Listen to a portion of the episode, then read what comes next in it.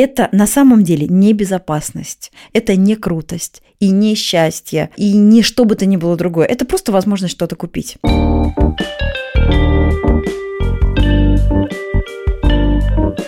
Здравствуйте, это подкаст 45+, подкаст для современных женщин, которые собираются жить лет так примерно 100, сейчас находятся примерно в середине пути.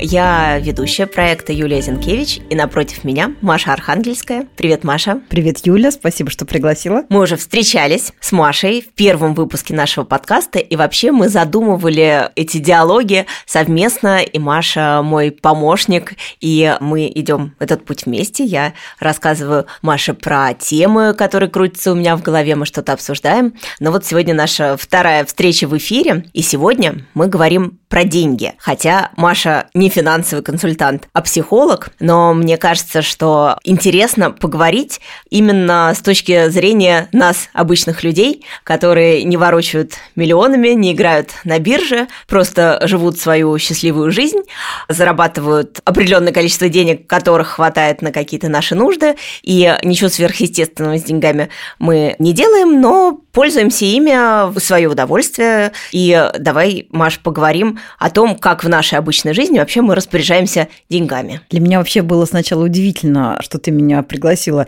именно эту тему так настойчиво, что давай вот с тобой про деньги. Но с другой стороны, я подумала, что у меня настолько какие-то комфортные, любовные, дружеские отношения с деньгами, что я вообще с большим удовольствием поделюсь какими-то своими мыслями, наработками. И, может быть, я думаю, они кому-то будут интересны. Во всяком случае, заставят задуматься, потому что какие-то стандартные советы, я думаю, что их огромное количество, и финансовые консультанты их дают. Надеюсь, что сегодня будет что-то новое. Есть много аккаунтов, которые учат, как обращаться с деньгами, как правильно инвестировать, как правильно откладывать. У меня даже была мысль позвать девушку, которая ведет проект девушка с деньгами, на что она мне сказала, вы начинающий подкаст, когда встанете на ноги, тогда я подумаю. Поэтому я решила, что мы справимся без нее. Я знаешь, что хотела рассказать? Такое у меня есть яркое воспоминание, связанное с деньгами. Я однажды была на тренинге про деньги, и начался он с того, что всех попросили вынуть из карманов купюры, достаточно крупные. Кто-то 5 тысяч, тысячные бумажки. В общем, максимальную сумму, с которой ты готов расстаться. И эти деньги стали циркулировать по залу. С ними можно было сделать все, что угодно. То есть э, моя первая и последняя последующие тоже реакции были скорее передать другому. Ко мне попали чужие деньги, их нужно немедленно отдать, они не мои. Были люди, которые все проходящие мимо деньги складывали в стопочки и набирали максимум возможного. Были даже случаи, когда кто-то рвал деньги на мелкие кусочки, бросал их на ветер. Это очень была наглядная иллюстрация, насколько по-разному люди обращаются с деньгами. В жизни это происходит все примерно так же. Ты рассказывал мне про то, что ты доверяешь Вселенной в денежном вопросе. Расскажи про это. А знаешь, Юль, наверное, первое, что мне хотелось бы сказать, по-моему, это вообще основа любых хороших взаимоотношений, когда мы не придаем этому чересчур большого значения. Мы это ценим, но у нас это не является сверхценностью. Вот первое, что это деньги, это всего лишь деньги. Это на самом деле не безопасность, это не крутость, и не счастье, и не что бы то ни было другое. Это просто возможность что-то купить. Мы же к деньгам, как правило, привязываем какие-то другие значения. И ты знаешь, э, однажды от одного очень-очень-очень-очень богатого человека я услышала фразу, ну, то есть богатого, ну, очень богатого, то есть это там да, уже уровня, поняла, да, что он был хорошо уровня, обеспечен. Да, то есть это не обеспечен, это уровень Forbes. И когда его финансовый консультант ему уговорил его продать э, яхту, как они называют, лодку, которую он доделывал, не первую, надо сказать, яхту, он сказал с таким глубоким сожалением, если я никогда не взойду на борт этой яхты, я никогда не смогу почувствовать себя очень богатым человеком. Он продал ее? Он ее продал. Но когда мы через деньги хотим получить ощущения, а не то, что они могут принести, мы часто их не получаем, потому что ощущения нам дают ну, какие-то впечатления, что-то другое. Ощущение себя богатым – это совершенно не количество денег у нас в кошельке. Это правда. А когда ты начала зарабатывать? Ты знаешь, это вообще очень интересная история.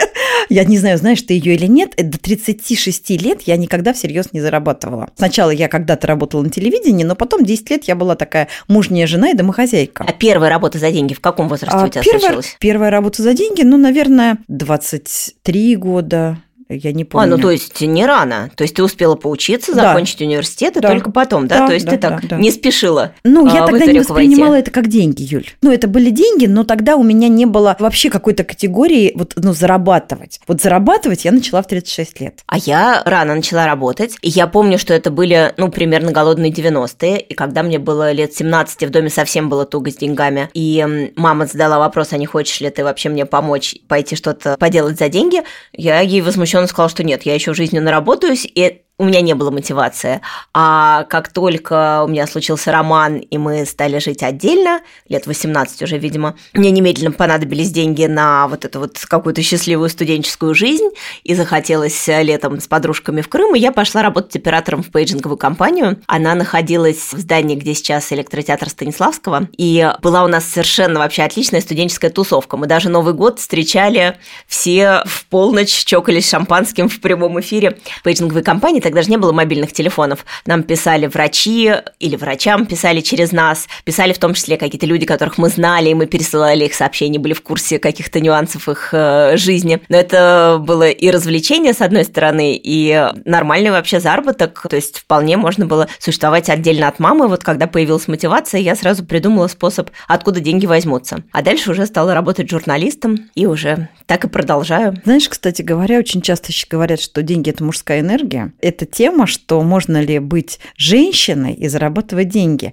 Я с этим столкнулась, потому что я была такая всегда девочка-девочка, ну, которую сначала родители содержали, потом муж. И я себя и деньги никогда не ассоциировала, ну, как в прямом контакте. Я всегда считала, что есть какой-то посредник между мной и деньгами. Человек, который мне их выдаст. Или хотя бы работодатель это может быть. А когда я начала свою такую новый виток жизни, я ушла от мужа и решила работать, я очень быстро поняла, что я хочу работать на себя. И это оказалось очень легко. И вот знаешь, для меня вот этот момент, что деньги это не про тяжесть, а деньги это ну про какую-то нормальную совершенно историю в жизни, что не надо ставить какие-то там цели, тяжело трудиться, потому что вообще я встречала в работе со своими клиентами очень много установок в отношении денег, что деньги даются тяжелым трудом, что либо нормальные деньги, либо любимая работа. Вот таких установок у людей очень много.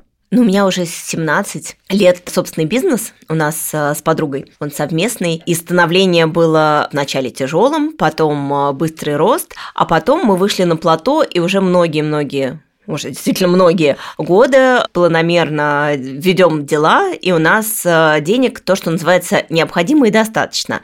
Мы не зарабатываем каких-то сверхприбылей, но при этом нам хватает на то, чтобы там учить детей, делать ремонты, обрастать какими-то дачами. То есть на какие-то вещи, которые, ну, важные ингредиенты жизни, нам отлично хватает еще иногда наряжаться, путешествовать. Но это собственный бизнес, и я когда думаю, могла ли бы я работать э, внутри компании, я понимаю, что даже если бы мне предложили там денег больше, я бы не смогла в силу того, что там все очень зарегламентировано. Все-таки, когда ты в свободном полете, ты можешь э, строить э, жизнь так, как ты ее себе придумал. А для меня деньги не могут быть такой мотивацией, чтобы жить вот по графику, который ты не выбирал. Вот для меня очень важна свобода. На эту тему есть очень интересная табличка. Есть четыре категории людей. Как люди зарабатывают деньги. Мне там не все нравятся, как они называются, но я расскажу, как мне их дали. Мы потом их можем переименовать. Первая категория, она называется собес. Это люди, которые работают на работе за зарплату. При этом это могут быть и топ-менеджеры. Но это будет всегда зарплата. Они работают на кого-то. Это первая категория. Вторая категория – волки называются. Волка ноги кормят. Это люди, которые,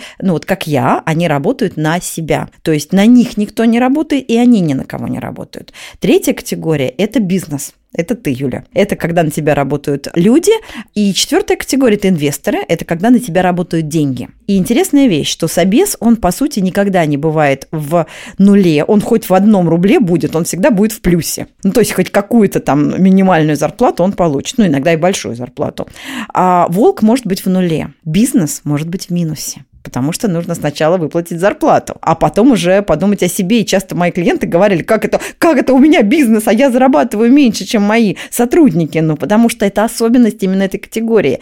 И четвертый, инвесторы – это большие риски финансовые. Это возможность, ну, очень быть в большом минусе. И это готовность брать ответственность, это определенный склад личности, это определенные наши особенности, которые нас помещают в ту или иную категорию. И нам очень сложно между ними переходить. Это не так легко. Но это из каких-то свойств натуры вытекает, видимо. Да, и в том числе от готовности брать ответственность. Потому что бизнес – это, вот как ты, например, у тебя бизнес – это большая ответственность. Это ответственность за людей. У меня нет ни за кого ответственности, кроме самой себя. И для меня было бы крайне тяжело взять ответственность за какого-то наемного сотрудника, даже минимального. И это вот, ну, в том числе про это. И про масштабы денежного мышления, за какую сумму ты готов брать ответственность. Ну, в том числе это будет малый бизнес, средний бизнес, большой бизнес. Ну, какой ты вот энергетически, ментально, физически, как угодно можешь потянуть вот этот риск, кредит, э, объем, прибыль и так вот далее. Вот ты сейчас сказала про размер денежных сумм, с которыми люди готовы взаимодействовать, и я поняла, что это же действительно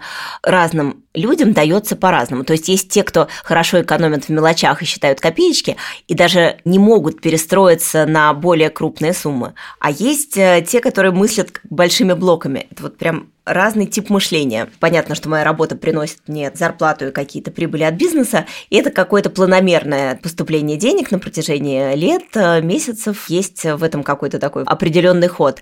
А самый большой кайф от заработанных денег я получаю, когда это деньги не в рамках моей основной деятельности. Пусть это какие-то копейки за статью в бортовой журнал или за модерирование какой-то дискуссии, но я испытываю такое удовлетворение от вот этих вот пусть небольших, но полученных вне основной вообще какой-то своей траектории денег, вот это вот прям радость, и я всегда вот эти случайно пришедшие деньги, ну как случайно, все равно эту статью неделю пишешь, я их трачу на что-то приятное, это такие мои guilty pleasures. А почему для тебя это особое удовольствие? Ну, потому что я могу что-то еще, потому что вот моя основная траектория, я в ней уже освоилась, э, я в этой профессии состоятельна, я умею это делать, у меня есть инструментарий, а как только я получаю какую-то задачу нетрадиционную, информационную, мне нужно выстроить материал или промодерировать разговор на тему, в которой я не глубоко нахожусь, и я должна узнать что-то новое, придумать, выстроить сценарий. Вот это, э, ну, видимо, большое количество нейронных связей задействуется, у меня прям все активизируется, я мучаюсь ужасно в процессе, потом выдыхаю и просто вообще кайф. Не знаю, почему вот мне вот очень приятно делать какие-то вот такие вещи, которые я не делаю каждый день за деньги. Есть такая тема роман с деньгами, поскольку я делала тренинги, в том числе раньше и про деньги. Тема романа с деньгами взаимоотношений. Я предлагаю нашим слушательницам вообще подумать, а какие у них отношения с деньгами, в каких они в отношениях, в отношениях таких напряженных, как типа свекровь с невесткой, или это отношения влюбленности, или это дружба. Вот что это, как ты думаешь, у тебя отношения с деньгами какие? Ну, я думаю, что у меня дружба, потому что я никогда про деньги не парюсь. Я вот про себя знаю, это вообще всей жизнью моей подтверждено, что я никогда не буду иметь сверхприбыли и сверхдоходов. И я даже не могу придумать, зачем они мне могли бы быть нужны, потому что у меня совершенно нет э, никаких э, таких вот сильно дорогостоящих желаний. То есть никакая яхта не может меня возбудить, а уж тем более автомобиль, потому что мне прям вообще все равно. То есть я много лет водила автомобиль, сейчас вот несколько лет после аварии не вожу. У меня несколько лет э, был личный водитель на BMW. Ну, то есть у меня разные были периоды отношений с автомобилями, но дорогая машина – это же ну, частый предмет вожделения, да. Для меня это скорее зона дискомфорта. Я не, не очень люблю водить, и для меня куда проще вызвать такси. Я не знаю, какие дорогие вещи я могла бы хотеть, но, в общем, у меня нет очень дорогих желаний, и мне не нужно очень много денег, но при этом я их умею зарабатывать, и они у меня всегда как бы есть. Они есть на то, на что мне нужно. А на что мне нужно? Мне нужно на то, чтобы детей выучить, себя выучить, жить в красивом доме, друзей принимать, э, стол накрывать и путешествовать. Дай бог, э, на здоровье там больших э, трат не потребуется. На поддержание здоровья, как мы с тобой обсуждали, в обычном режиме не так много нужно денег. А у тебя какие отношения с деньгами? Ты знаешь, наверное, у меня отношение с деньгами такой любви, но скорее не влюбленности, а вот такой какой-то долгой, счастливой семейной жизни. Потому что как-то у меня с ними, правда, роман, но не роман какой-то такой восторженный, а скорее уже который перешел в такую фазу плата, стабильности. И ты знаешь, для меня, конечно, деньги – это источник удовольствия в первую очередь. У меня очень сильно отличаются с мужем, как мы тратим деньги. У нас разный бюджет, иначе бы, наверное, я не представляю, что было, если бы он у нас сейчас был единый, потому что мы абсолютно по-разному тратим деньги. А мы можем рассказать, что ты три раза выходил замуж за одного и того же мужчину? Да, да, ну, то есть, когда Маша рассказывает, что она ушла от мужа, вернулась к мужу, это все один и тот же прекрасный муж, с которым двое детей уже, внучка. В общем, это третий виток. Да, так, разные вит... бюджеты на третьем да, витке, да, а да. раньше было иначе, да? Да, раньше я брала деньги в тумбочке. Но во втором браке я брала деньги в тумбочке, и в первом тоже. А теперь мне сразу Саша сказал, что у нас, ну, как бы любовь любовью, деньги врозь. Меня это, конечно, поначалу А нечего туда-сюда ходить. Да, ну потому что, я не знаю, почему он так сказал, наверное, потому что у меня есть свои деньги, или потому что ему там, не знаю, не нравились бы мои траты. В общем, я не знаю, но это его предложение, оно убрало его вообще огромный э, потенциальный источник конфликтов, потому что, конечно, я там покупаю самую там, например, свежую клубнику, в самую вкусную еду. Для Саши это совершенно не важно. Ему хочется и нравится тратить деньги на что-то глобальное. Вот на что-то глобальное, проведение газа, 500 тысяч на газ, ну то есть я не понимаю, как можно. Я говорю, Саш, они не отобьются, показываю ему расчет. Это не отобьется ни в течение нашей жизни никак, но а, вот ему это нравится ему нравится тратить деньги на какие-то... Саша основательный. Саша основательный, да. Саша никогда не будет тратить деньги на бизнес-такси, на ресторан, ну, то есть его приглашают обычно в ресторан там по работе, но так сам вот он на какие-то вот такие удовольствия не будет тратить. И это не про то, что хорошо или плохо. Я скорее сейчас про то, чтобы, Юль, мы, каждая вот из наших слушательниц подумала, а как ей нравится тратить деньги, на что она хочет инвестировать вот эту вот э, свою вот эту денежную энергию энергию, не денежную энергию, а, собственно говоря, денежные знаки, а чтобы это было соответствие с ней, потому что мы все восхитительно разные. И вот знаешь, какая-то одна из идей, которая была у меня, когда я думала про подкаст, это принятие себя разными. Принятие разными в том, что мы по-разному относимся к сексу. То есть кто-то замужем, кто-то нет. А кому-то кто-то много зарабатывает, кто-то мало зарабатывает. И это не так важно. Важно, чтобы мы с этим как-то, с тем, какие мы есть, жили в гармонии и находили какой-то свой путь в том числе и финансовый. И то, какие разные ко мне приходят собеседницы, это вообще дает такой вообще спектр мнений, позиций, ощущений и вообще большое удовольствие от э, того, что действительно ну, нет похожих людей, с одной стороны, а с другой стороны, ну, проблемы и подходы, да, у нас во многом сходятся. Давай поговорим про крупные покупки. То есть есть повседневная жизнь. В этой повседневной жизни нам гипотетически не так много надо, но есть э, какие-то на протяжении жизни вот очень важные блоки. Мы уже немножко эту тему затрагивали в разговоре с Луизой, но тем не менее, вот есть вещи, к которым надо подготовиться. То есть если ты приехал из другого города и у тебя съемная квартира, наверное, тебе стоит влезть в ипотеку или накопить на квартиру, потому что лучше иметь стены. Если у тебя там дети поступают в вузы, это, скорее всего, будет платно. Ну, то есть э, есть э, набор э, действий, которые требуют финансовой подготовки. Если тебе не перепало наследство, то, скорее всего, ты должен это как-то внести в свое планирование.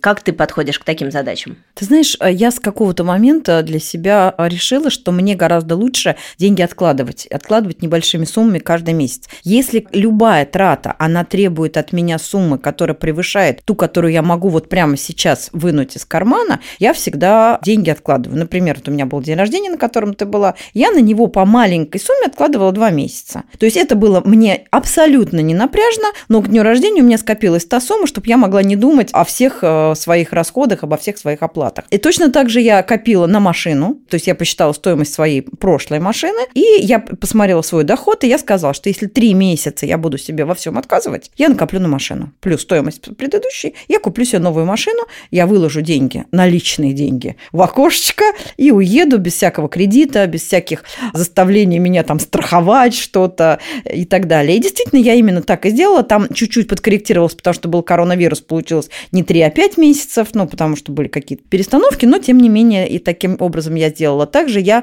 откладывала на а, оплату учебы моей дочки. Мне это кажется очень удобным, потому что у меня есть чувство контроля, и у меня есть чувство, что я могу опираться на себя. Потому что каждый раз, когда мы берем потребительский кредит, финансовые консультанты говорят, что потребительский кредит – это плохо. А, хорошо брать кредиты на бизнес – это ок, а потребительский кредит – это вот, ну, как бы не особенно хорошо. Это говорит о том, что мы не очень хорошо со своими деньгами. Мне кажется, в принципе, есть два подхода. Люди, которые умеют откладывать, и люди, которые берут в долг и, как честные люди, возвращают. Я не очень люблю брать в долг, но вот помнишь, мы с тобой как психологом прям прорабатывали мои страхи, когда я покупала первую недвижимость. Ну, то есть у меня была квартира, в которой мы с э, семьей жили, а дальше я захотела присвоить себе новые места, мне захотелось э, какую-то локацию в Петербурге застолбить, и я очень сложно решалась на эту покупку. У меня был страх, ну как же, а если я не справлюсь? Это нужно брать э, кредит, причем мне, по-моему, ипотечный не давали, вот надо было брать именно потребительский кредит под большой процент, и я никак не могла вот рассчитать, потому что у меня не было привычки ежемесячно бюджета вынимать какую-то серьезную сумму планомерно. А, никак не могла рассчитать, и вот э, мне было очень страшно а, в это влезать, но очень хотелось оказаться на улице Рубинштейна и ходить э, в театр э, Додина через дорогу. Мы с тобой поработали. Я решилась, я вошла во вкус. Оказалось, что дело вообще не страшное. С первым кредитом я прожила там сколько-то месяцев, его планомерно выплачивая скорее, чем было нужно. Быстро сократила платеж.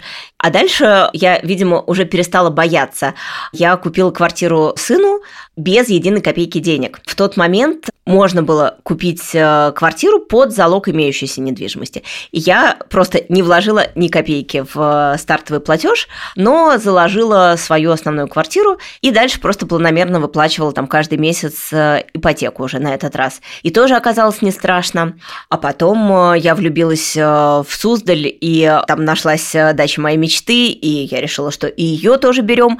А тут уже денег совсем не было. То есть я платила в тот момент кредит за Питер, ипотеку за московскую квартиру сына. В Суздале, ну, надо было брать, потому что это была реально дача мечты. И в первый раз там оказавшись, я поняла, что да, берем. Денег не было, банк уже не был готов мне дать третий кредит. И я никогда в жизни не обращалась э, к подругам за деньгами. Но тут я подумала, почему нет? Ну, если Вселенная полагает, что это моя дача, и мечта таким образом будет э, сбываться, то пойду к подругам. И я спросила просто там у 10 подруг, можешь мне дать денег? Сколько можешь? И собрала по чуть-чуть. То есть мне давали там какие-то накопления, отложенные на детскую учебу, а детская учеба начнется не в декабре, а в мае. Вот есть полгода, вот возьми на полгода. Давали какие-то деньги, отложенные на лекарства маме, но с условием, что если что, срочно вернешь. И вот так вот пять подруг мне дали по небольшой сумме денег. Их хватило на то, чтобы расплатиться. По-моему, какой-то еще кусок я все-таки взяла в банке. И вот у меня был график. Планомерно я возвращала каждый месяц э, немножко за Питер, обязательную ипотеку, потому что там фиксированный платеж, и подружкам по мере того, насколько им нужно. И вот так вот возвращала-возвращала, и когда случился февраль 22 года, то первая моя реакция была, что надо срочно раздать остатки долгов. И вот в феврале 22 года я быстро расплатилась за Питер и раздала подружкам все-все-все долги, сняв пенсионное накопление. То есть я 7 лет делала пенсионное накопление, очень гордилась тем, какая я последовательная, что каждый месяц я в долларах сумму отношу, и вот 55 лет мне вернут прям большую сумму денег, ее хватит на то, чтобы жить хорошо. Я все сняла и все раздала, и закрыла все долги, и полностью обнулилась. Но это я все к чему? К тому, что переборов однажды страх, дальше ты входишь в ритм, оказывается, что это вообще не страшно. Все мои эти объекты объекты недвижимости подорожали за 2-3 года. Одну квартиру я продала с прибылью, по-моему, в два раза. В случае с вторым объектом недвижимости, с эм, питерским, это было, по сути, накопление. Этот объект э, подорожал не сильно, так как я вложила с процентами от потребительского кредита. Он подорожал не сильно, но получилось, что я как будто накопила. И тоже оказалось неплохо. Сударь не продаю, потому что люблю его очень. Юль, все таки квартира – это не те расходы, про которые мы говорили. Есть крупные расходы, ну, такие относительно крупные, а это такие как бы сверхкрупные. Конечно, накопить на квартиру среднестатистический человек, ну, вряд ли может ну, только если на первоначальный взнос. Для этого нужно ну, даже на небольшую квартиру надо зарабатывать очень много, чтобы ее купить за наличные деньги. Смотри, какая интересная вещь. Квартира – это нечто среднее между потребительством и вложением. Потому что, как ты правильно сказала, а, машина, на которой ты выехал из салона, она сразу теряет 30%. А вложения в квартиру, они, как правило, растут. И вложения в квартиру, они имеют еще такой интересный нюанс. Когда ты берешь кредит, который для тебя пугающий большой, я, кстати, с этим работала неоднократно в терапии, то ты тем самым, ты взяла ответственность за эту сумму денег в голове. И у тебя какая-то мышца такая растянулась ответственности. И для тебя уже эта сумма денег, она не выглядит такой пугающей. Поэтому в этом смысле это такой стрейч, финансовый растяжка, брать большие кредиты на недвижимость, особенно учитывая того, что это есть еще и вложение, потому что, видишь, ты на всех э, объектах увеличила. Ну, насколько я знаю статистику, что все, кто берут кредиты, ну, как все, ну, наверное, 50% людей возвращают э, их намного быстрее.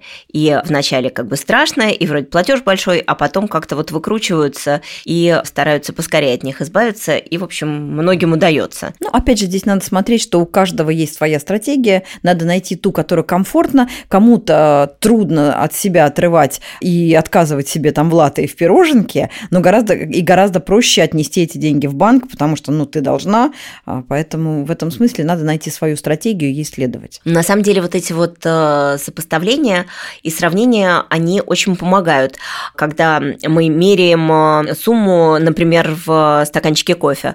В свое время, когда я вот начала откладывать на пенсионный доход, условно пассивный, мне подруга именно такой аргумент э, привела, что ну что ты, ну не выпьешь стакан кофе в день, но зато смотри, какая сумма в конце месяца уйдет в банк. Вот. И действительно вот это вот э, именно сопоставление, что ну ты ничего не теряешь, да, а вот перспектива нарисовывается. Да, Юль, согласна, но стаканчик кофе в день – это может быть такое удовольствие, главное удовольствие твоего дня. Поэтому тут, опять же, решать человеку, стоит ли отказываться от этого стаканчика кофе. Ну, может быть. Я как э, человек, который совершенно равнодушен к кофе, э, легко могу от него отказаться. Я знаю, что у тебя были эксперименты, как не отказывать себе в удовольствии, но тратить меньше денег. Расскажи про это. Ой, с удовольствием расскажу. Была такая история, я приготовила денежный тренинг. Меня попросили приготовить тренинг про деньги. Это это был мой авторский тренинг, и я, конечно, не могла его написать, ну, основываясь на каких-то там бизнес-рецептах, потому что это было бы не про меня. И я взяла такую тему уровни духовного развития. И если интересно, я могу вкратце рассказать, как уровни духовного развития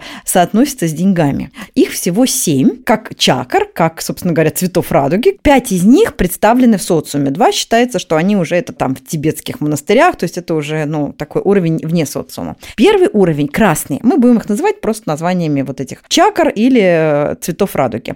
Это самая нижняя энергия, 85% людей принадлежат красному уровню. Это, как правило, работа за зарплату, это, как правило, когда денег не хватает. И самое интересное, что у таких людей они откладывают деньги. Они откладывают, отказывая себе в чем-то приятном, делая достаточно большие накопления ни на что. И очень часто эти люди эти деньги теряют. Можно историю Конечно. в тему? Мои э, приятели эмигрировали много лет назад э, в Израиль в возрасте 18 лет, э, совсем юные, в 90-е, в голодные. И у них был сосед по студенческому общежитию, который, ну, также был в юном возрасте, без гроша в кармане, и мама ему из России присылала регулярно по 100 долларов. И он их копил и складывал, чтобы они никуда не потерялись, в старые кроссовки. А однажды он решил, а зачем мне эти старые кроссовки? отнес на помойку накопленные 3000 долларов, и, конечно, когда он через 5 минут похватился и вышел, уже кто-то их унес. Красным уровнем вот этого духовного развития движет страх.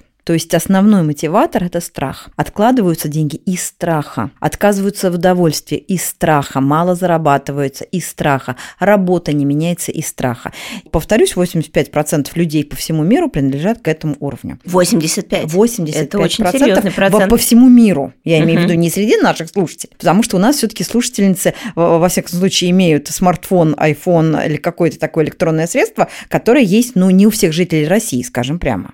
Поэтому надо понимать, что у нас... Да, если вы слушаете нас, да. наверное, у вас есть телефон. 99,9, что вы не относитесь, но наверняка мама, бабушка, тетя, кто-то вокруг вас, вы узнаете.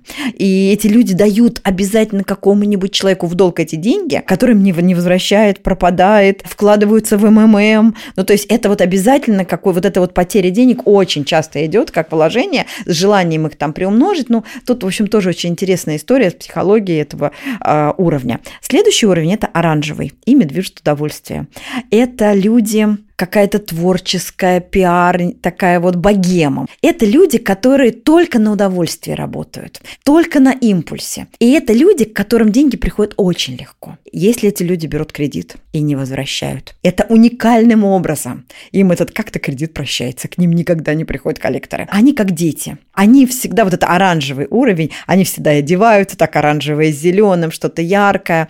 И, собственно говоря, про этот уровень написано гениальное, одна, наверное, из самых э, лучших художественных произведений про деньги – это «Островские бешеные деньги». Это про бешеные деньги. Как они приходят к человеку, так они от него и уходят. Эти люди, конечно, никаких не могут А создать. заканчивается обычно печально или э, они выкручиваются? Они выкручиваются всегда. А они выкручиваются всегда, никакие коллекторы не приходят. То есть на них смотришь иногда, и, зави... в общем, иногда все завидуют, а, но у них деньги как песок, вот просто сквозь пальцы. Вот, ну, приходят новые. Приходят, вот, например, а, писатель, он жил впроголодь, потом он получил какой-то гонорар огромный, и через месяц его уже нету. И потом снова живет там. Он живет вроде впроголодь, но где-то кто-то ему деньги принес, кто-то ему еду принес, кто-то алкоголь принес, кто-то это какие-то тусовки. Вот это всегда про кайф, но это всегда люди, которые находятся на этом уровне и начинают, если они задумываться, они такие, где мои деньги? Они все время утекают сквозь пальцы, потому что они легко приходят, легко уходят. Следующий уровень – это уровень желтый. Желтый уровень – это воля. Люди желтого уровня управляют этим миром, потому что они такие, это я, я сам, я могу. Это абсолютная опора на себя. И если брать деньги, вот как денежные единицы, конечно, они принадлежат э, желтому уровню. Это люди, которые работают, которые откладывают, у которых порядок в деньгах. Ну, а не обязательно такой порядок, супер порядок, но они с деньгами, в общем, так сказать, на дружеской ноге люди, которые покупают дорогие вещи, то есть вот стремление к BMW – это практически всегда это стремление будет вот этого желтого уровня, он его себе купит, и Mercedes, и BMW, и лучшую квартиру. То есть это вот про статус обязательно, про какое-то положение, и значимость этого. И деньги здесь часто именно вот то, что мы говорили, они про то, что вот это я, я сделал, я молодец. Это желтый уровень. Дальше мы переходим на следующий уровень, зеленый уровень. Зеленый уровень очень интересный. Это поскольку каждый уровень, он растет над предыдущим, зеленый уровень, он уже, недаром зеленый это чакра анахата, если да, мы берем по чакрам, то желтая это как раз у нас было солнечное сплетение, это чакра воли, а зеленый это чакра анахата, это чакра любви. Вот здесь у нас в нашей жизни появляется Бог, Вселенная, законы мироздания, и мы понимаем, что вообще-то все все немножечко по-другому. Потому что у желтых все очень линейно. Я много работаю, много зарабатываю. Я много вкладываю, много получаю. А здесь мы начинаем понимать, что как-то это похоже на оранжевый, но только немножечко в каком-то таком не про кайф, а скорее про поймать волну. Вот с миром, поймать волну со Вселенной. И там часто денег меньше. Но возможностей может оказаться больше, чем на желтом уровне. То есть, например, условно говоря, желтый купит билет себе в первый ряд Большого театра, а у зеленого окажется подруга, которая работает в Большом театре и бесплатно посадит его в царскую ложу. Отличный подход. Просто ты упомянула про театр. Я ремарку про свои отношения вообще с культурными мероприятиями. Я очень люблю ходить в театр, но у меня есть лимит на стоимость билета. Единственное, когда я готова купить э, за несколько десятков тысяч билет, это когда балет Пинебауш, которую я обожаю многие годы, годы, и которую я всю жизнь ждала, внезапно приезжает в Петербург. Тут мне вообще не жалко сидеть э, в первых рядах портера, чтобы видеть ноги, видеть все движения. Но это вот мечта. И это было однажды, и я купила билет до Петербурга, билет э, в театр. Но это такое большое событие. А так э, у нас есть театральный чат с друзьями, где постоянно поступают рекомендации новых спектаклей. Вообще, если следовать этим рекомендациям, и многие, мне кажется, люди в этом чате кстати, так и делают, можно три раза в неделю ходить в театр. И я хожу в театр часто. Я это люблю, это мой способ переключения, впечатлений. Но у меня есть лимит. Был какой-то период, когда я себе говорила, что я не покупаю билеты дороже тысячи рублей. И звучит, э, может быть, э, странно, но действительно в большинство театров можно купить билеты очень недорого. Иногда это место какой-нибудь заколонный, но ничто не мешает тебе пересесть, если вдруг есть какое-то еще место. А тут я ходила на великолепный совершенно спектакль Сережа, это последний спектакль Крымова в России, и это был самый дешевый билет, он, в принципе, был единственный на сайте за 500 рублей, но, видимо, никому не понадобился. Это был э, билет просто на жердочке под потолком в самом последнем ряду последнего яруса. Я ходила, я стояла, я делала, что хотела, мне было все прекрасно, видно, слышно, я получила супер впечатление, денег не потратила. Но мой выбор эти впечатления, да, получать, только получать их за недорого, что абсолютно возможно. Ну, кстати, это да, вот это немножечко про зеленое, про то, что, что уровень наших впечатлений и ощущений не зависит от вложенной суммы денег, что все немножечко более многомерно. И здесь уже появляется такая тема, как доверие. Вот здесь нет страха. На вот это самый главный показатель зеленого уровня, что там пропадает страх. Потому что, если ты помнишь, красный – это страх. В принципе, во всех предыдущих страх присутствует. А вот здесь есть вот такое доверие Богу, доверие Вселенной, про то, что деньги – это количество нашей вложенной энергии в этот мир. Оно как-то к нам вернется точно, совершенно. И не нужно про это особенно заботиться. Надо просто вкладывать энергию в мир. То есть мы с тобой зеленые? Ну, я-то думаю про себя, да. Не знаю, надеюсь, ты тоже про себя ну, так судя думаешь. по всему, да, по да, описанию. Да. Есть еще один уровень, это голубой. Голубой уровень это, это бизнес, но это бизнес, который делается из какой-то миссии, это бизнес, который делается с какой-то, ну, такой более высшей целью, чем зарабатывание денег. Это бизнес, на нем, естественно, зарабатывают деньги, но там есть еще какая-то другая мотивация как-то созидать этот мир. И вот я провела тренинг, проходит буквально, ну, два месяца, и у меня вот просто вот резко падает доход, чего у меня не было никогда. То есть у меня как-то какое-то количество вдруг резко становится мало клиентов. Лето, у меня обычно летом, как ни странно, бывает много клиентов, а тут мало клиентов. Выясняется, что я не оплатила какие-то а, какие-то деньги, я не оплатила электричество, я не платила, мне надо на даче оплатить типа какую-то бешеную сумму, иначе мне ее там электричество не подключат, ну, а надо к зиме, потому что чтобы там ничего не замерзло. А я одна тогда жила. И у меня блокируют какую-то карточку, накладывают арест на карточку. Ну, то есть вот как-то все происходит одновременно.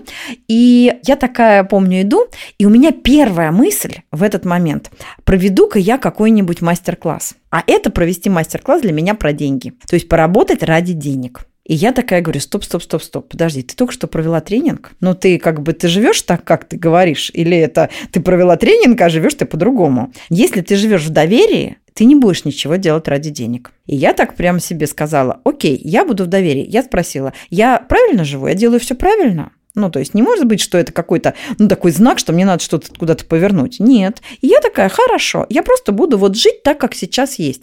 При этом я выбрала выплачивать, то есть деньги, которые ко мне приходили, те немногие, я выбирала ими закрывать эту карточку, а, закрывать электричество, а, потому что я решила, что я не хочу быть зависима от денег. Я хочу, чтобы моя жизнь не а, ее качество, ее ну как-то удовольствие от проживания жизни не зависело от той суммы денег, которая у меня есть. Я прям поставила себе такую задачу, чтобы деньги не были для меня мерилом а, качества моей жизни. Например, я очень люблю ходить в рестораны. Конечно, в какой-то момент под рестораном для меня был только прайм, и в котором я выпивал только кофе без сока, потому что у меня был ну какой-то бюджет. Но я люблю рестораны, мне было все равно, я ходила в братьев Караваевы, ну то есть я выбирала такие вот совсем бюджетные То есть, варианты. Э, ты же вообще мой главный и не только мой консультант по ресторанам. Обычно ты выбираешь дорогие и э, там с хорошим интерьером рестораны, а тут просто само понятие ресторана у тебя трансформировалось э, да, в кулинарию, условно. Да, да, оно у меня трансформировалось в кулинарию. Ну, ну, то есть, например, я не ходила в Макдональдс, а, ну, я там ходила, там, братьев Караваев, я, было лето, я выбирала, где есть летняя веранда. То есть, я смотрела, чтобы я за минимальное количество денег не потеряла в удовольствии. Тогда было чуть дешевле, кстати, Караваевы так и остались дешевыми очень, но вот я знаю, что там можно было взять кофе, и я просто смотрела самые недорогие позиции даже в Караваевых выбирала. Кофе и кольцо с творогом, и это получалось 155 рублей. И я иногда позволяла себе ходить в ресторан. Но там я себе поставила, например, такое правило, что я заказываю одно блюдо. Во-первых, я отучилась пить в ресторанах, потому что люди огромные суммы тратят в ресторанах на напитки. Напитки стоят дорого. На напитках рестораны зарабатывают. Кофе, его себестоимость минимальная, чай 700 рублей. В общем, сейчас в среднем стоит э, в ресторане. Еще добавишь ты туда водички этого, у тебя уже полторы тысячи на напитки. И я в этот момент, э, например, перестала пить, то есть я сказала, что я не пью напитки. Это была в том числе такая растяжка психологическая, потому что я-то знала, что я не пью из-за денег. И вот сказать, что я не буду ничего пить, ну как-то как будто бы так неловко. А что я закажу, приду в хороший ресторан, закажу одно блюдо. И я поняла, что если ты приходишь в ресторан, во-первых, да, если кто хочет воспользоваться, заказывайте горячее блюдо или суп. Никогда не заказывайте салат или закуску, вы ей не наедаетесь. Мы наедаемся горячим. И если заказать одно горячее, не самое дорогое, понятно, что это будет не стейк, а посмотрите из горячих, ну, там что-то, как правило, это птица, то это получается, ну, такая достаточно бюджетная история. Таким образом, я стала думать вообще про то, на что мне нужны деньги. И я стала думать про то, что по-настоящему важные вещи, они либо очень дешевые, либо они бесплатные, потому что любовь, дружба, общение, книги, ну, кстати, я хожу в библиотеку, и книги для меня по сегодняшний день бесплатные. Если вы не знаете, в Москве просто а, прекрасная московская сеть библиотек, это целая действительно единая сеть, где все книги, которые выходят сейчас, все лучше, все книги, которые есть, вы можете взять абсолютно бесплатно. Они в идеальном состоянии. Библиотеки прекрасны. В библиотеках, кстати, проводится огромное количество бесплатных мероприятий. И я вот эту тему того, как ты можешь жить точно так же приятно, но за гораздо меньшее количество денег, я, в общем, тогда стала осваивать. Почему мне это было важно? Во-первых, мне было важно не опускаться на вот этот на желтый уровень, что я работаю за деньги. То есть я дала себе слово, что я никогда не буду работать за денег. Естественно, я получаю деньги, но в первую очередь для меня это там, ну, какое-то удовольствие и какая-то миссия, что я делаю что-то важное. И второе, это вот убрать вот эту зависимость от денег, потому что настолько страшно бывает человеку, который много зарабатывает, и он выгорел, и он вот попал вот в это колесо отказаться от денег, потому что частный детский сад у ребенка или частная школа или дорогой спортивный клуб, вот эти вот дорогие траты, а из-за этого жизнь тратится на вот эту вот какую-то корпоративную... На поддержание. На поддержание. Здорово, если это человеку нравится. Я не призываю там отказываться, знаешь, как это уходить какой-то в хиппи, отказываться от частных детских садов. Но я призываю не быть рабом необходимости платить дорогие траты, если они тебе дорого обходятся. И вот у меня вот такая была растяжка, которую я... А э, сколько времени ты вот жила в режиме самоограничений? Где-то около трех-четырех месяцев, а потом в один момент, и я прям спокойно сказала, господи, будет столько, ну, сколько надо, столько и буду жить. И я абсолютно спокойно, я так поняла, что это моя воля, потому что я до этого не откладывала деньги, мы еще поговорим с тобой про откладывание. Вот да, давай. да. Я до этого не откладывала никогда деньги, до этого я так жила немножечко, ну, как бы, что все придет, все будет хорошо. А тут я поняла, что все-таки деньги деньги нуждаются в таком внимании к ним. И потом э, буквально три прошло четыре месяца, у меня поступило новое предложение с лекциями, и неожиданно вообще закрутилось все. У меня какие-то новые конференции провести, новые клиенты, и у меня так уровень резко вернулся, и повысился, и проблема была решена. Я обожаю историю своего друга-художника, который изначально был э, хорошо оплачиваемым банковским работником. И в какой-то момент он понял, что уже дальше он не может э, ходить на работу в банк, и все-таки он художник художник, он, правда, супер талантливый, то есть сейчас он в списке самых перспективных художников э, Forbes, у него премия Кандинского и масса таких внешних примет, которые говорят о том, что он признанный художник. Но в тот момент, когда он принимал вот это непростое решение, у него уже были обязательства, мне кажется, у него тогда уже были дети, и поначалу вот этот переход давался непросто. Надо же сформировать спрос на свои работы, а для этого нужно много времени провести в мастерской, когда ты их создаешь. Деньги в доме закончились вовсе вовсе. И вплоть до того, что детей кормить нечем. И он э, сказал, что ладно, даю себе еще неделю, и если будет какой-то знак, что я на верном пути, я продолжу. Это непростое дело. А если все останется так, как есть, и все тут будут вокруг без э, корки хлеба на столе, то, ну, пойду обратно в банк. И в тот день он нашел на улице 5000 рублей. Они как-то перекантовались, и потом там первая картина продалась, и это был такой вот стопроцентный знак, я очень запомнила. Про накопление расскажу. Во-первых, я хочу сказать, что никогда не поздно начинать это делать. Но мне, конечно, очень хочется призвать всех, кому 20 лет, начать откладывать прям с первых денег. Откладываем мы по правилам 10%.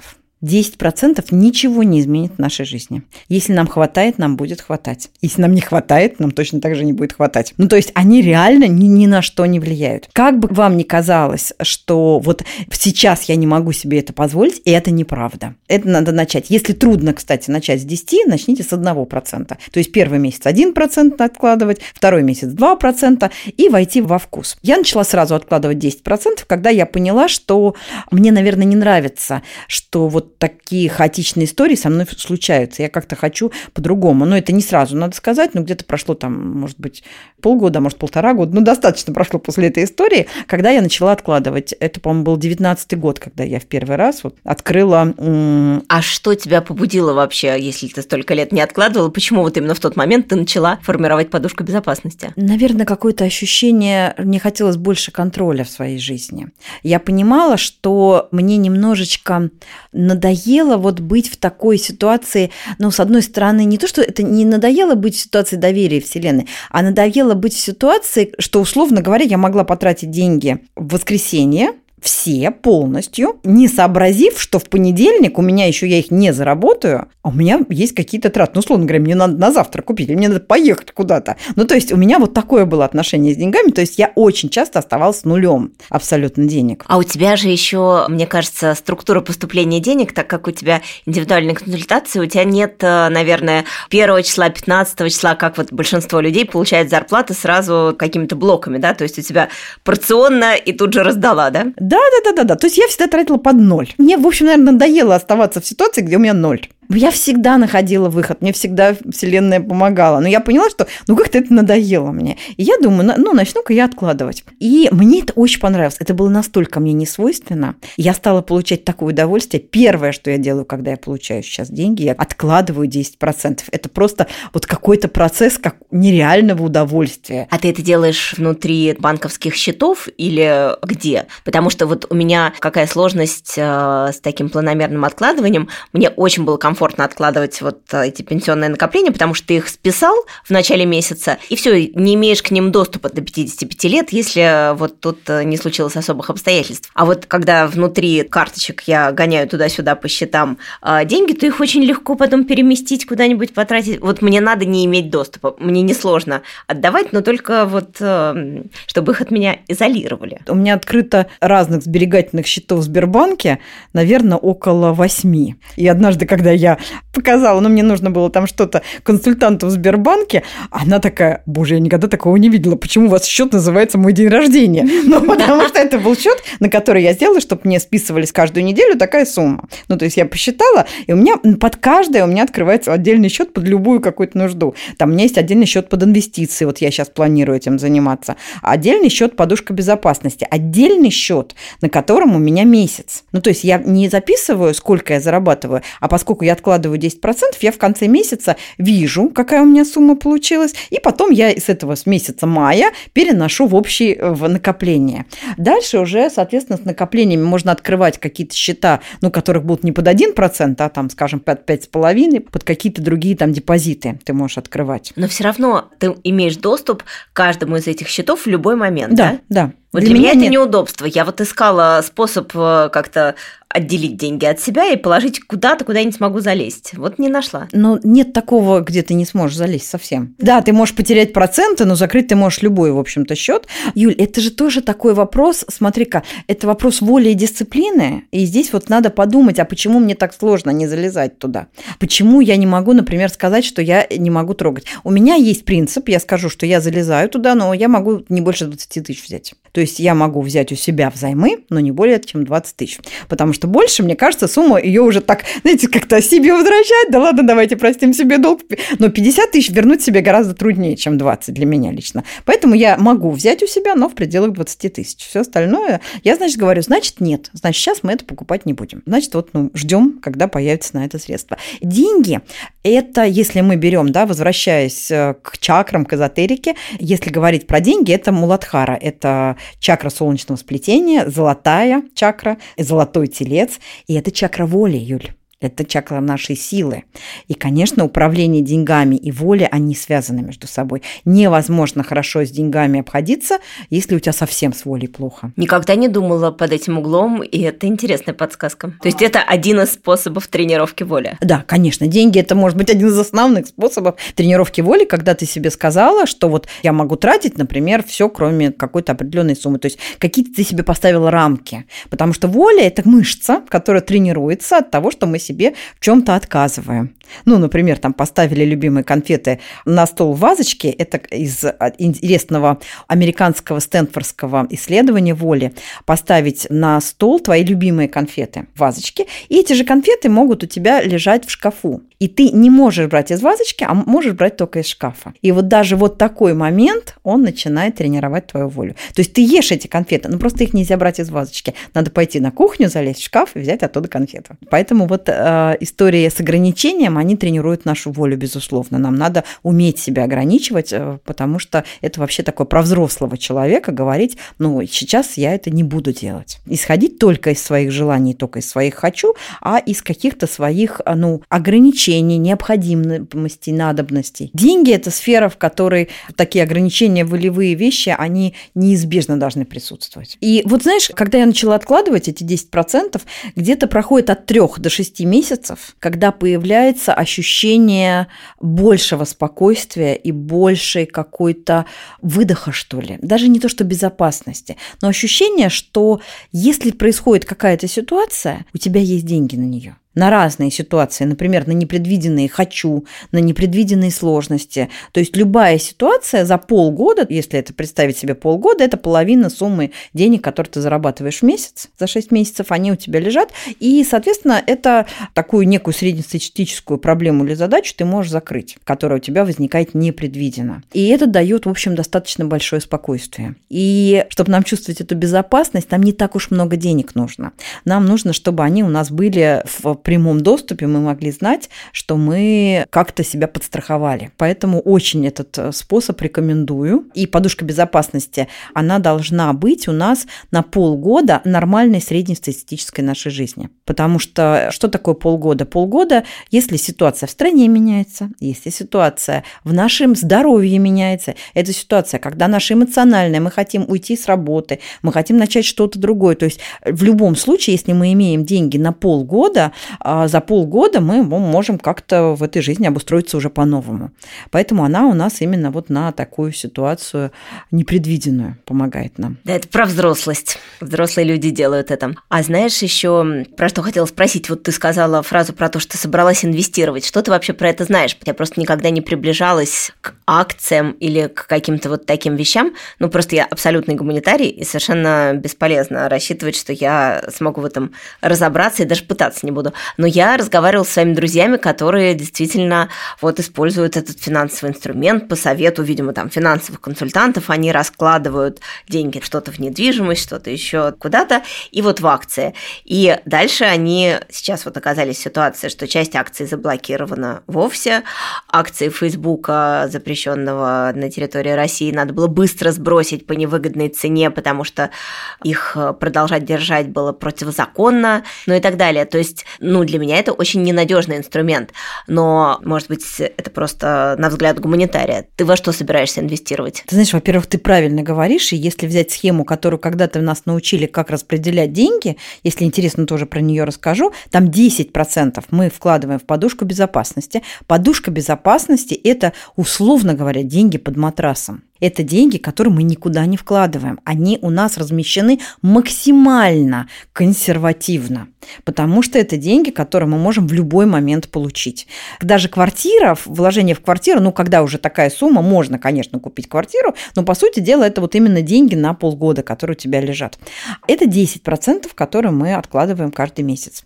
Конечно, повторюсь, если откладывать с 20 лет, представьте себе, сколько было бы у вас сейчас с этих 10%. Это вообще какие-то заоблачные вещи. А есть 10%, которые мы откладываем из своей зарплаты, из своего дохода на инвестирование. Инвестирование – это риск. И это деньги, которые мы готовы потерять. Но только инвестирование может нам дать прибыль, потому что ни один банковский депозит, ну, по сути дела, банковский депозит, он только покрывает инфляцию. А инвестирование может дать нам прибыль выше, чем инфляция. Инвестирование может быть как в акции, облигации, там, ценные бумаги и так далее, так это может быть, например, инвестирование в компанию какого-то человека, там, друга, которых собирается что-то делать. Ты можешь ему эти деньги дать с тем, что они могут как потеряться, так и вернуться. То есть это всегда высоко рискованный инструмент. Если говорить про меня, моя подруга Надя а, начала увлекаться инвестициями. Она все про это читает, изучает.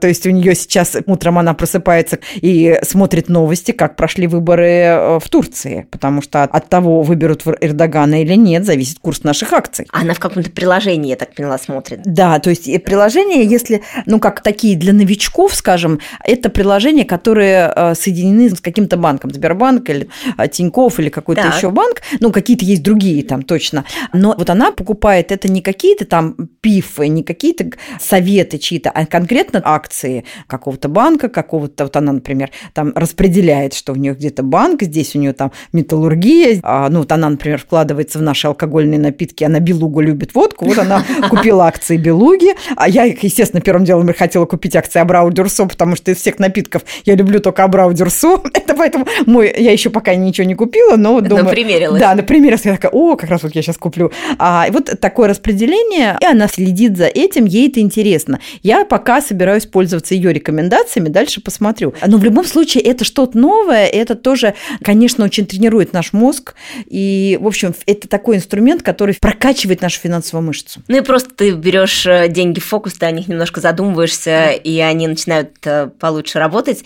Мне подружка вот та, которая уже давно увлекается акциями, рассказывала, я просто пыталась понять, вообще много ли можно заработать таким образом, а, и пропорцию вложений и процент. И вот она мне рассказывала, что какие-то акции выстрелили, на которые она вообще не делала ставку. Условно на сдачу дали Росагро, а они бац, так вот она взяла там за какие-то копейки, они на 250% выросли, 125 тысяч из ниоткуда пришли, ну и так далее. Ну, то есть вот э, действительно, если взять фокус, то отложив условно 2 миллиона, можно иметь какую-то хорошую прибавку к зарплате. А потом какие-то компании выплачивают дивиденды. Мне Надя прислала смс что ей выплатили дивиденды. Поэтому это еще не только про у тебя растут акции, но тебе еще поступают раз в год выплаты дивидендов. Какие-то заметные суммы. Ну, смотря какую сумму ты вложишь, в зависимости от суммы будет у тебя выплата. Если воспринимать это как игру, то это может быть увлекательно. Но это опять же фокус внимания на деньгах. Если мы говорим вообще про деньги, они, как и любая сфера, требуют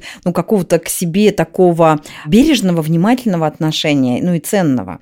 И если ты не против, я бы еще рассказала бы вот про это распределение, потому что, мне кажется, очень здесь все логично. Вообще считается, что мы должны тратить 50% своей зарплаты, то есть 50% идут на нашу жизнь, а 50% расходуются, ну, как немножечко по-другому. То есть 10%, а вы можете проценты изменить. Я рассказываю вам схему, в ней можно до 1% уменьшить, но посмотри, я сейчас расскажу, что каждый дает. 10% первые, это то, что мы с вами проговорили, это подушка безопасности. Следующие 10% – это инвестиции, итого 20%. Следующие 10%, там все по 10 будет, которые мы откладываем, это благотворительность. Это важная вещь, потому что мы тем самым себе, миру, Вселенной даем понять, что мы можем кому-то помочь. Потому что ну, часто нам кажется, что мы нуждаемся в помощи, а когда мы понимаем, что есть люди, которые больше нас нуждаются в помощи. Ты практикуешь регулярно? Нет, я не практикую регулярно, буду честна. Я практикую это периодически, у меня нет такой графы я все время про это думаю. Я думаю, что хотя бы попробовать хоть один процент, чтобы хотя бы начать. Но вот пока я, честно скажу, до этого не дошла. У меня это бывает только по велению души. Вот я надеюсь, что все-таки я это попробую. Есть следующее, это кредиты. Вообще считается, что для женщины больше 10% выплачивать кредиты, это уже эмоционально слишком затратно. И еще одни 10% – это удовольствие. Это удовольствие те, которые вот абсолютно, в них нет никакого смысла, но хочется. Какие-нибудь оранжевые босоножки. И вот 10% тратить, вот не задумываясь ни о чем, на какие-то кайфушки свои, которые, на, на какой-то супердорогой билет, например, который ты бы не купила бы рационально. У тебя основные билеты идут из основного, потому что это твои расходы. А вот раз в месяц ты берешь какой-то билет там в первый ряд, позволяешь себе. Ну, то есть я не знаю, что это будет. Вот какое-то такое удовольствие, когда вот типа могу себе позволить. Это да важно. А у тебя есть приметы для сохранения и привлечения денег? Нет, я вообще не верю в приметы, потому что я верующий человек, и я в приметы не верю. То есть ты не носишь деньги в красном кошельке? Как все советуют. Нет. Я беру деньги из рук в руки. Я услышала в начале, ну, то есть многие годы я была уверена, что деньги надо носить в красном кошельке, вот, а тут, э, когда я решила обновить кошелек, э, мне мой кожаный мастер сказал, ну что ты, зеленый цвет – это вот как раз тот, который притягивает деньги, и теперь у меня зеленый кошелек. Да, нет, у меня нет примет. А у тебя? Вот зеленый кошелек, а раньше был красный кошелек. Давай дадим три совета. Первый совет. Помните, что деньги – это просто деньги. Деньги – это не счастье, не статус. Подумайте, где деньги играют для вас чрезмерную роль. Деньги на самом деле имеют значение только, когда они нужны для поддержания здоровья, если человек заболел. Вот это единственный момент, когда деньги действительно нужны. Во всем остальном их можно чем-то заменить, и не надо придавать им такого большого значения. Второй совет – попробуйте ввести какие-то новые финансовые инструменты из тех, которые мы сказали, или поищите. Попробуйте что-то изменить в своих отношениях отношениях с деньгами, если вам это будет, ну, как-то вам хочется изменить отношения с деньгами, попробуйте какой-то новый финансовый инструмент внедрить. Мой совет, э, что деньги любят работящих, все-таки, э, если ты сидишь и мечтаешь и медитируешь, чтобы к тебе пришли деньги, это не очень надежно. Лучше все-таки пойти и заработать, э, мне кажется, но при этом, когда они к тебе пришли, то кайф важнее денег. То есть вот их надо уметь зарабатывать, но с ними надо уметь расставаться. Мне кажется, что надо запускать вот эту энергию, чтобы была непрерывность. Пришли, ушли, пришли, ушли. Вот циркуляция денег, мне кажется, это тот естественный процесс, который поддерживает разные наши сферы. Ну и главный совет, что относитесь к деньгам легко. Должно быть необходимо и достаточно. Планирование хорошо, но объективно есть деньги, тратим, нет, зарабатываем. И это нормально. Смотри, у нас получилось на двоих как раз три совета. Мне кажется, так и оставим.